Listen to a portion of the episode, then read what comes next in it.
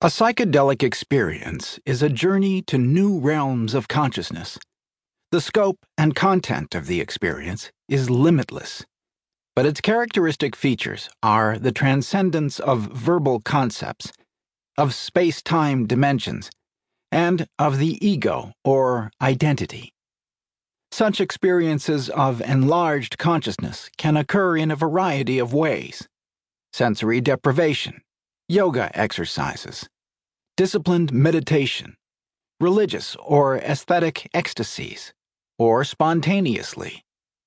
Most recently, they have become available to anyone through the ingestion of psychedelic drugs such as LSD, psilocybin, mescaline, DMT, etc.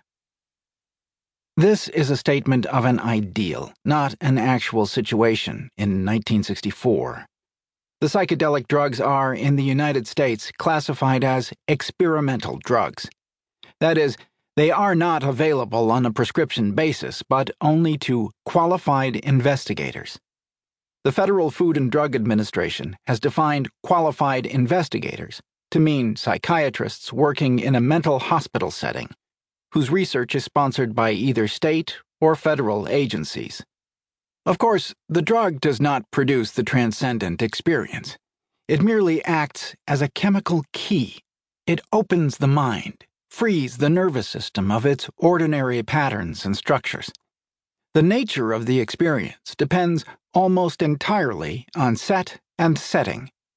Set denotes the preparation of the individual, including his personality structure and his mood at the time. Setting is physical the weather, the room's atmosphere, social, feelings of persons present towards one another, and cultural, prevailing views as to what is real. It is for this reason that manuals or guidebooks are necessary.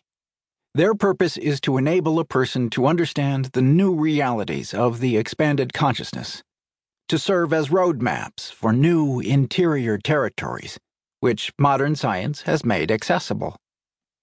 Different explorers draw different maps.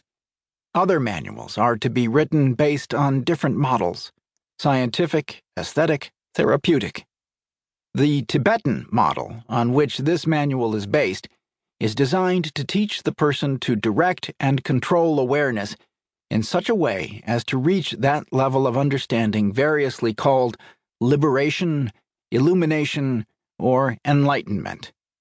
If the manual is read several times before a session is attempted, and if a trusted person is there to remind and refresh the memory of the voyager during the experience, the consciousness will be freed from the games which comprise personality and form positive negative hallucinations, which often accompany states of expanded awareness.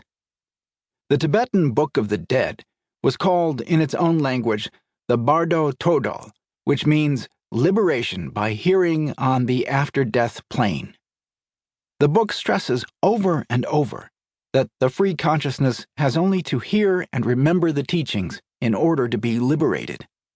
The Tibetan Book of the Dead is, ostensibly, a book describing the experiences to be expected at the moment of death, during an intermediate phase lasting 49, 7 times 7 days and during rebirth into another bodily frame.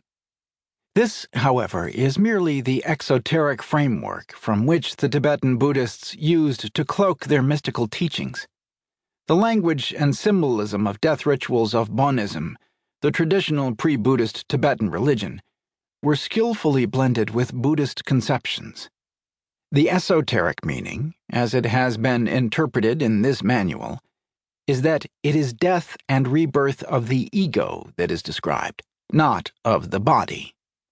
Lama Govinda indicates this clearly in his introduction when he writes, It is a book for the living as well as for the dying.